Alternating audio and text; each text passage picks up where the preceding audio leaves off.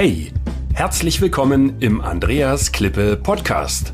Mein Ziel ist es, Unternehmen mit technischen, erklärungsbedürftigen Produkten zu mehr Anerkennung durch den Kunden zu verhelfen und damit zu mehr Aufträgen ohne Rabattschlachten, damit sich wieder Klasse gegen Masse durchsetzt. Die Erfahrungen, die ich mit meinem Unternehmen für Hochwasserschutz in vielen Ländern sammeln konnte, reiche ich gerne weiter. Zum Beispiel wie hier in einem Podcast. Ja, jetzt kommen sechs Fragen an mich und äh, betitelt ist das mit sechs Fragen an Dr. Andreas Klippe. Er antwortet. Ja, natürlich muss ich antworten und ich freue mich wirklich darauf. Wir hatten ja vor kurzem bereits eine, ein anderes Format gehabt, das sich mein Team ausgedacht hat. Dies oder das. Ähm, das ist ja noch relativ einfach, aber jetzt gibt's richtige Fragen.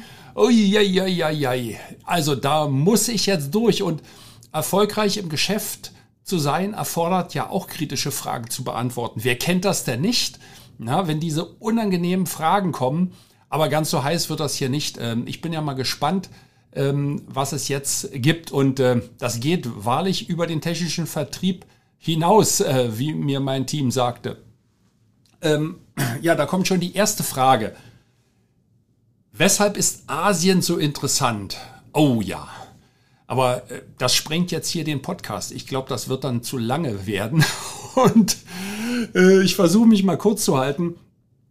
Ähm, technischer Vertrieb ähm, ist, ist ja erstmal darauf ausgelegt, äh, die Probleme der Menschen zu lösen und denen ja Hilfsmittel an die Hand zu geben, mit äh, technischen Produkten äh, den Alltag oder auch das Geschäftsleben besser zu meistern. Und ähm, äh, früher war es so, dass man natürlich erst einmal, gerade im 19. Jahrhundert, hat man angefangen, natürlich in seinem Umfeld bei der Industrialisierung erstmal Märkte zu bedienen, aber dann wurden die Märkte immer größer. Denken Sie nur an die äh, Automobile in den USA.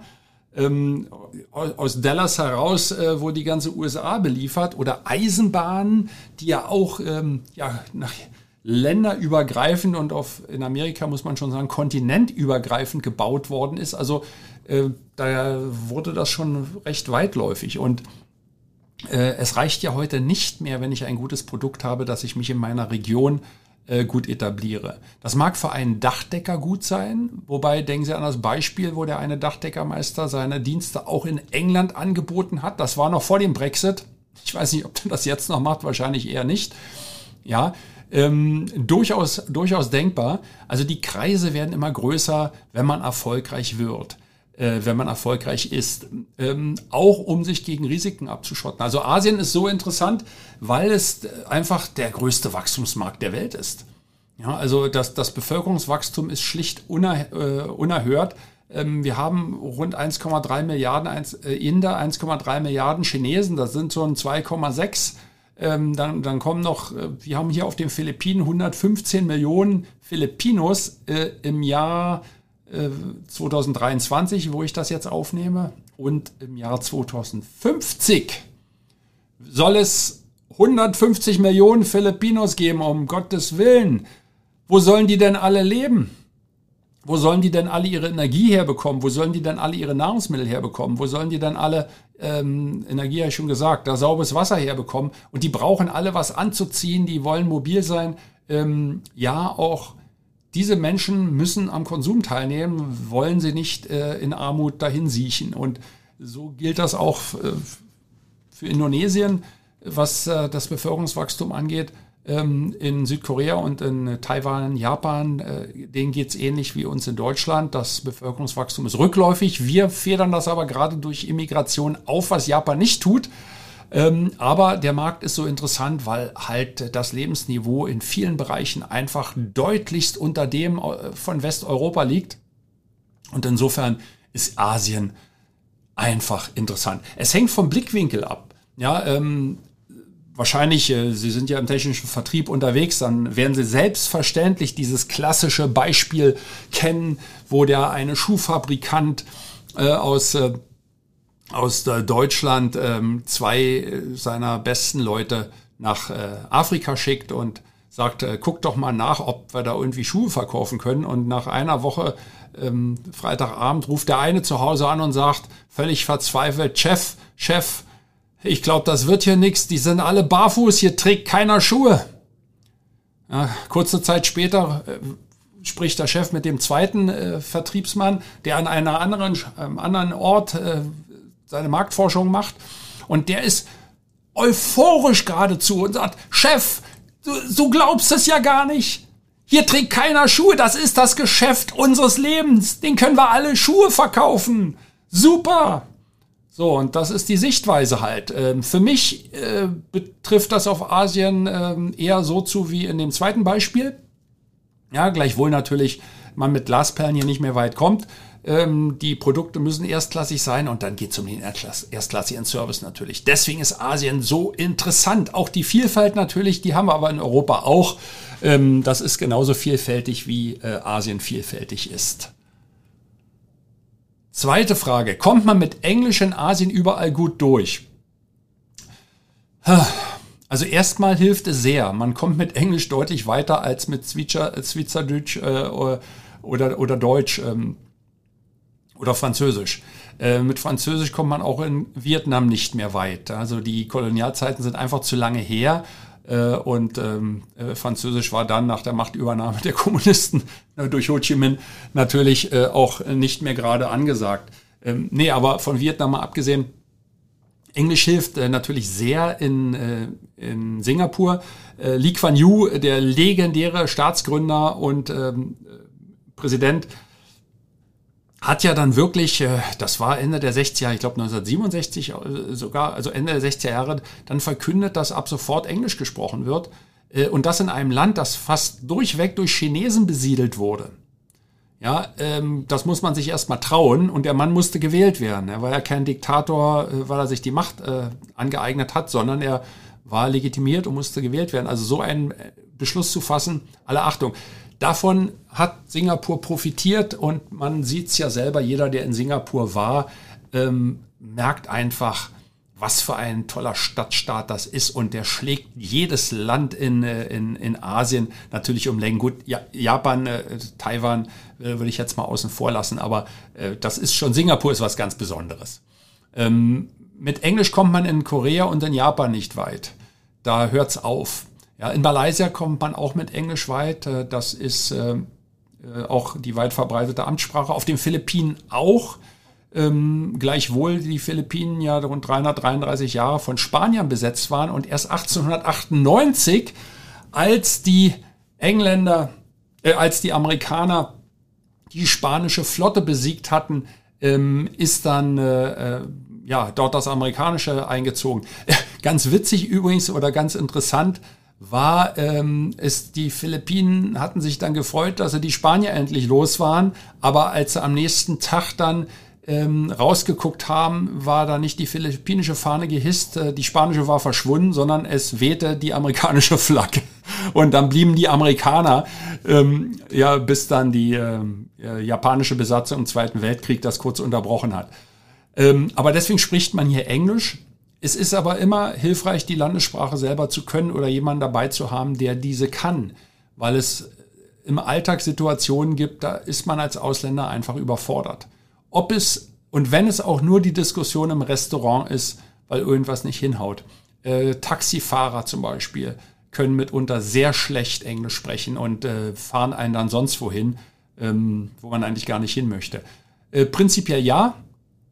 Dort, wo man mit Englisch nicht weiterkommt, unbedingt einen Übersetzer, eine Übersetzerin mit ins Boot holen und sich vorher abstimmen.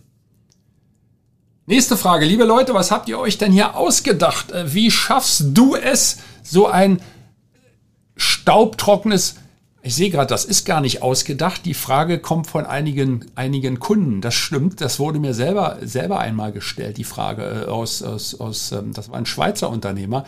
Wie schaffst du es, ein so staubtrockenes und in diesem Fall auch todernstes Thema wie Hochwasserschutz zu verkaufen? Ja, ähm, es ist wirklich staubtrocken. Also wir Ingenieure, Techniker manchmal, um Gottes Willen. Ähm, verstehe ich eigentlich gar nicht, weil ich finde das super spannend. Das ist, das, das hat was äh, Magisches irgendwo. Ich meine, ein Magier ähm, ist ja eigentlich auch ein Techniker. Ja, der arbeitet mit vielen optischen Tricks ähm, und ähm, mit Ablenkung und dergleichen. Da ist viel Strategie dabei, viel Technik, da sind Abläufe dabei, Prozesse. Äh, aber trotzdem zieht uns doch jeder Magier, jeder Zauberer in seinen Bann. Warum sollen wir das denn nicht auch tun? Und äh, so machen wir das mit unserem Hochwasserschutz auch. Selbstverständlich konzentrieren wir uns dort auf die verschiedenen Zielgruppen und äh, wechseln die Sprache. Ja, das äh, macht man ist macht man im Restaurant ja auch, dass je nachdem ähm, manche Restaurants oder manche Hotels haben zum Beispiel verschiedene Restaurants. Da gibt es verschiedene Stile. Das ist einmal dann beispielsweise die, äh, die äh, chinesische Küche, da hat man die thailändische, äh, die indische Küche oder die äh, interkontinentale, die äh, na, äh, europäische Küche oder westliche Küche. Wobei westliche Küche, was ist denn das? Äh, die Amerikaner essen ja wieder ganz anders, als wir das hier in, in Westeuropa tun. Und die Franzosen sowieso, von den Italienern gar nicht zu gar nicht zu schweigen. Wenn jetzt jemand aus Südtirol dazu hört, der wird gleich natürlich sagen, hey, und was ist denn mit uns hier? Ähm, wir haben ja schließlich die, eine der tollsten Küchen der Welt. Ja, das ist absolut richtig. Und ähm, ich habe hier heute ganz tolle Spaghetti gegessen auf den Philippinen, also das nur am Rande. Ähm, man braucht hier nicht äh, nur Reis essen, ähm, wobei der auch toll ist. Also todernstes Thema wie Hochwasserschutz verkaufen. Ja, ich muss mir Geschichten darüber äh, äh, ausdenken und äh, ja, die brauche ich mir eigentlich nicht mehr ausdenken, die schreibt das Leben. Und so bereite ich es auf. Ich komme hier überhaupt nicht weiter mit technischen Blättern. Äh, ich sage ja mal, liebe Leute, liebe Zuhörerinnen und Zuhörer, wenn ihr technische Blätter habt, lasst die zu Hause. Die braucht ihr erst, äh, wenn die Sache ins Rollen kommt. Und überlasst das bitte euren Technikern, das mit den Kunden zu besprechen. Ihr als Firmenvertreter erzählt Verkaufsdirektor, Verkaufsleiter, äh, oder auch Verkaufsingenieur oder, oder Geschäftsführer. Ihr seid erstmal dafür da, den Kunden überhaupt an euch zu gewöhnen, zu euch Vertrauen zu schöpfen und aufzubauen, um, um die grundlegende Entscheidung zu treffen, ja, ich will mit dem Geschäfte machen. Dieser, ich sage mal, Dominostein, der muss umkippen. Und wenn der nicht kippt, braucht ihr doch mit eurem technischen Geschwätz nicht kommen. Äh, die Kunden gehen noch sowieso davon aus, dass ihr die äh, Anforderungen erfüllt. Natürlich weiß ich auch, dass bestimmte Dinge wie Dimensionen, Gewichte oder äh, Drucke äh, ähm, eingehalten werden müssen.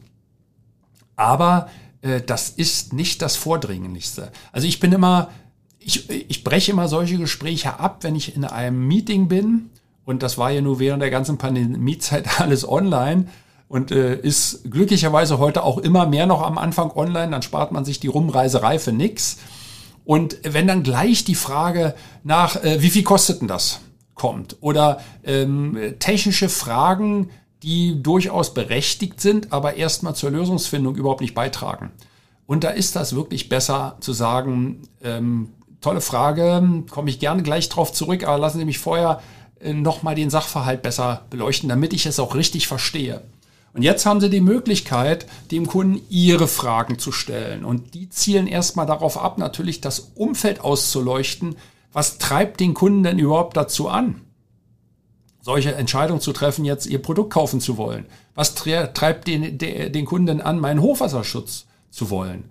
Hat der schon mal eine überflutete Fabrik gehabt? Ähm, oder ist der einfach besorgt, weil der Wetterbericht so schlecht ist? Ähm, ist das ein Familienvater, der Angst hat, dass seine, sein, sein Kleinkind vielleicht äh, von Wassermassen im Wohnzimmer dahin gespült wird? Äh, das sind alles Sachen, die man wissen muss.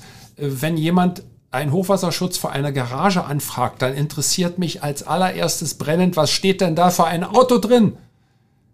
Das will ich doch wissen. Und wie viele von den Autos, wie viele Ferraris hat der denn?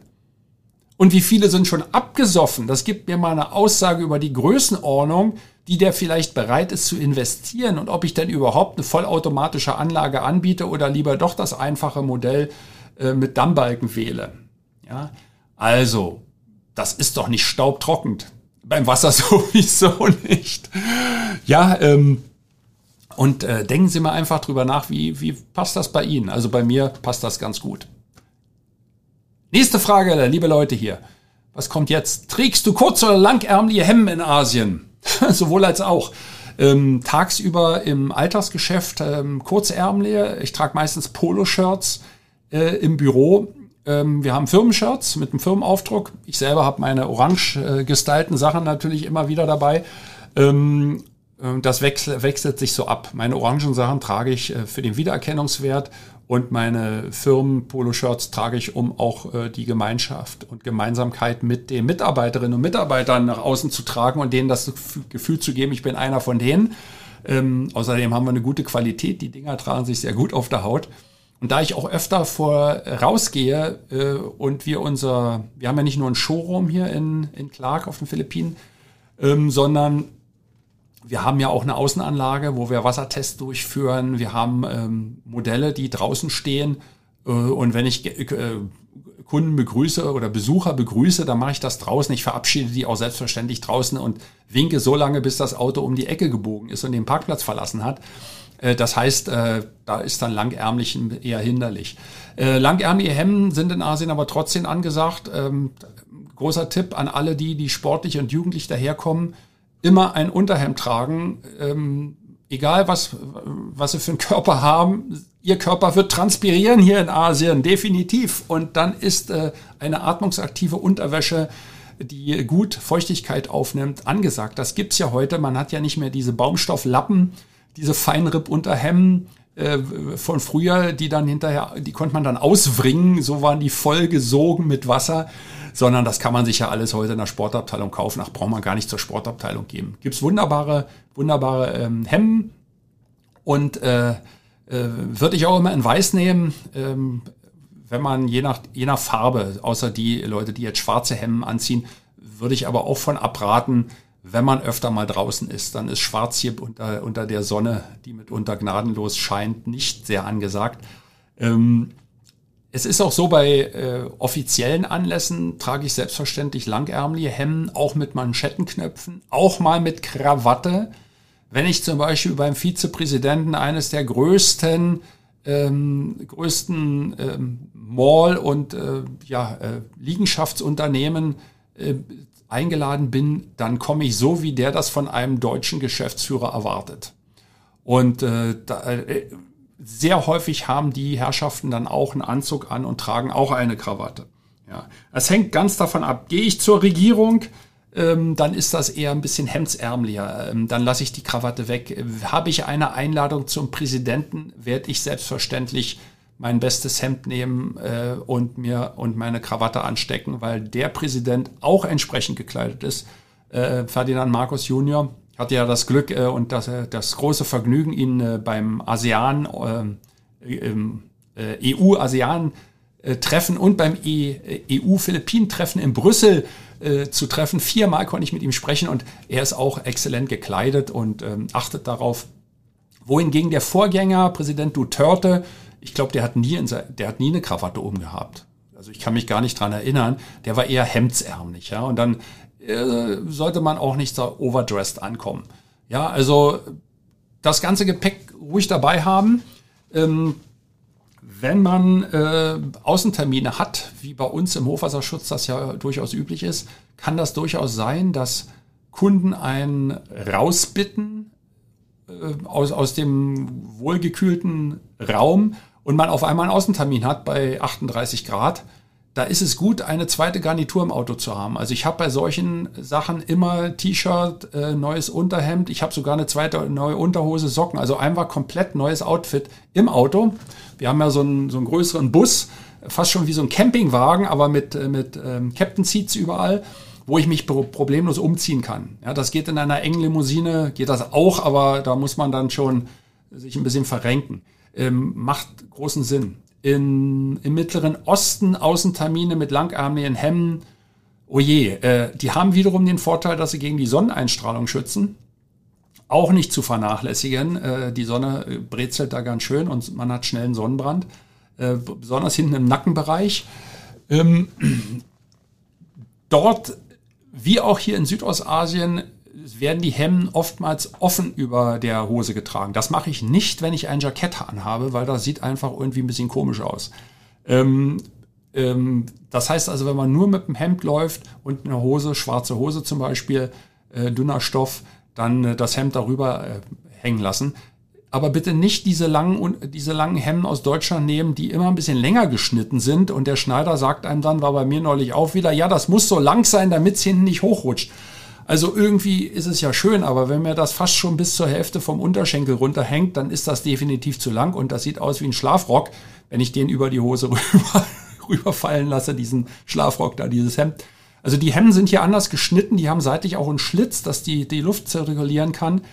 Äh, ich bewundere die Araber, die einfach in ihrem traditionellen Outfit dort äh, bei hohen Temperaturen problemlos draußen umherlaufen können. Da sind Gürtel eher hinderlich und ähm, man schwitzt da ganz besonders. Das war jetzt eine lange Antwort zur Frage, kurz oder lang die Hemden in Asien, nicht? Komm, die nächste, nächste Frage hier. Isst du den ganzen Tag über Reis in Asien? Nein, natürlich nicht. Ich bin gebürtiger Deutscher, äh, groß geworden in Berlin, in Rudow und ich bin mit Broten groß geworden und Brötchen frühmorgens. Schröppen heißt das in Berlin. Und da war Butter drauf und da auf der Butter war Marmelade drauf. Erstmal kann ich mich erinnern, habe ich dann das Butterbrötchen gegessen und dann mit Marmelade und ab und zu gab es auch ein Ei, gekochtes. Ähm, hier mache ich das anders. Ich frühstücke manchmal nur eine Banane. Jetzt im Moment habe ich gerade wieder so eine Phase, wo ich, wo ich äh, einen Toast esse. Ähm, Toast mit, mit Butter und ja, Pflaumenmarmelade. Gab es hier. Hier gibt es ein Geschäft, das Waren von Edeka importiert, denn die haben alle möglichen deutschen Sachen da und da war noch ein Glas äh, Pflaumenmarmelade dort. Schmeckt, schmeckt sehr gut. Und dann äh, gibt's äh, gibt's so ein gekochtes Spiegelei, aber von beiden Seiten. Äh, und das äh, esse ich dann auch. Also Reis esse ich frühmorgens überhaupt nicht. Also das, das geht irgendwie nicht. Machen aber hier die Einheimischen äh, gerne und wenn die nach Deutschland kommen, dann vermissen die wirklich ihren Reis. Ist Asien eher eine Chance oder eine Herausforderung? Das ist die sechste Frage. Ist Asien eher eine Chance oder eine Herausforderung? Ja, muss man wirklich fast schon drüber nachdenken. Ja, ähm, äh, ich hatte ja am Anfang gesagt, äh, warum ist Asien so interessant, wie das mit den, mit den Schuhverkäufern ist. Und das ist natürlich die Chance bei dem, der zweite Verkäufer würde das als Chance ansehen. Der erste sagt, es ist eine Herausforderung. Hier trägt ja keiner Schuhe, die brauchen das alle nicht. Ähm, es ist so ein bisschen beides. Die Chance ist erstmal da, weil das ein unheimlich großer, wachsender Markt ist.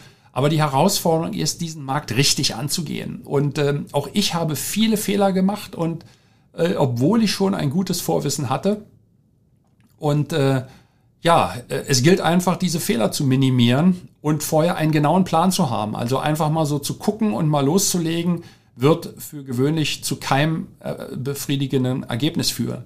Äh, und dann ist es wirklich eine Herausforderung, die irgendwann im Fiasko endet. Und man braucht eine lange, lange, äh, wie sagt man so schön, Ausdauer. Ausdauer. Chance oder Herausforderung lässt sich nicht mit Ja oder Nein beantworten. Diese Frage äh, würde ich ganz klar sagen, diese Runde wird unentschieden gewertet. Das waren die sechs Fragen an äh, Andreas Klippe und ich habe wirklich geantwortet. Ich freue mich schon auf die nächsten Fragen. Hey, danke für das Reinhören in den Andreas Klippe Podcast. Mehr Infos gibt es für Sie oder für dich unter www.andreasklippe.com slash bonus. Und ich sage für dieses Mal Danke fürs Zuhören.